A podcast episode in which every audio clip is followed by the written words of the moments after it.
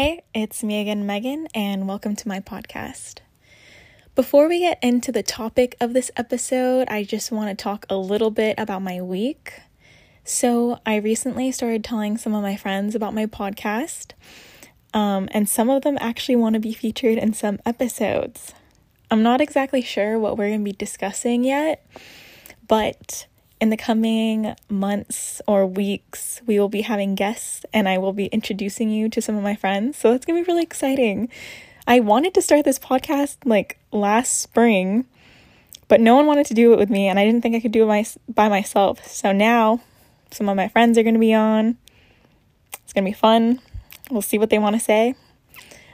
Um I'm going to have to do some research on microphones because up until now, I've just been using my phone for convenience, but that's going to be difficult with the conversations I have with my friends. I have a mic right now, but I don't know if it's going to be able to pick up on the sound of more than one person. So I'm going to do some research and we'll see what I find.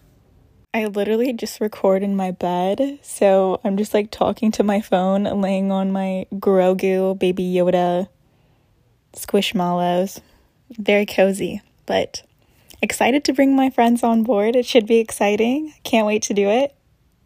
I had this whole episode planned out already. It was going to be about seeking male attention and what I've learned from it.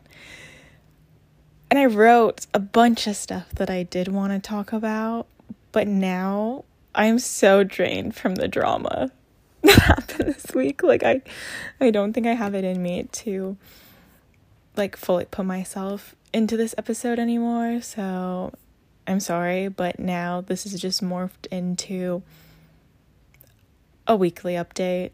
I will have a more established episode next time, I swear. I just need more time to really like think about what I want to talk about. I think this podcast has just morphed into like video. But I keep saying video, I mean voice recording diaries, honestly, of my life and my thoughts just to be published into the world. This summer, I started taking videos of myself just talking to the camera about my current situation, my life, or my troubles. And now I look back at them and it's kind of nice to see like my progress it's kind of like a journal entry, but you can see yourself and see how you're actually like feeling in that moment. It's kind of nicer than journaling because all you, it, it just feels way more free. You just say whatever you want to say.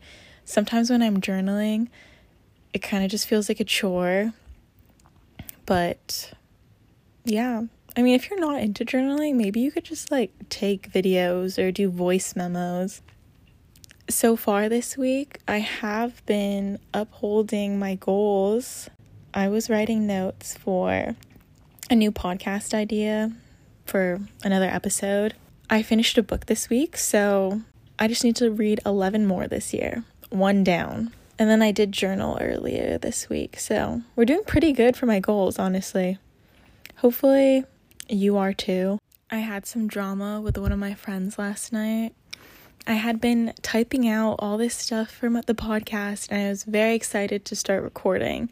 I did record a few snippets and then the drama had arrived, the conflict had arrived, and I had to deal with it. And then after it, I just felt so drained and super sad. And I just, I didn't think I could do the rest of the podcast for the day.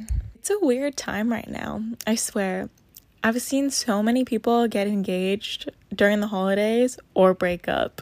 The conflict was that my friend felt like I didn't support them in an argument with this other person. The thing was is I I did want to validate the other person's feelings and you know support them and their own thoughts.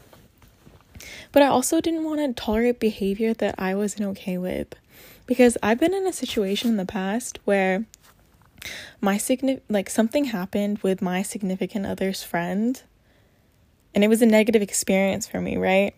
And my significant other did not do anything about it, which just made me feel like they were okay with that behavior and how it affected me.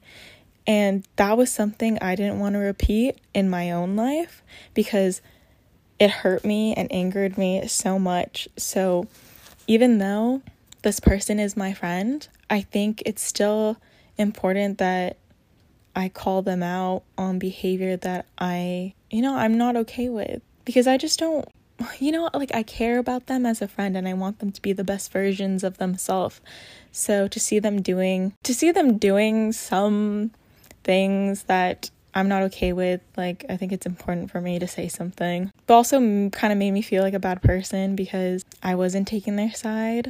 I just think even though it made me uncomfortable, it was important that I did that because in the past, I don't know if that was something I would be comfortable doing. There's been a lot of things in my past that I do regret and I'm still trying to get over myself. And so every day, not even every day, just trying to be more conscious of my actions and the things I allow to happen in my life.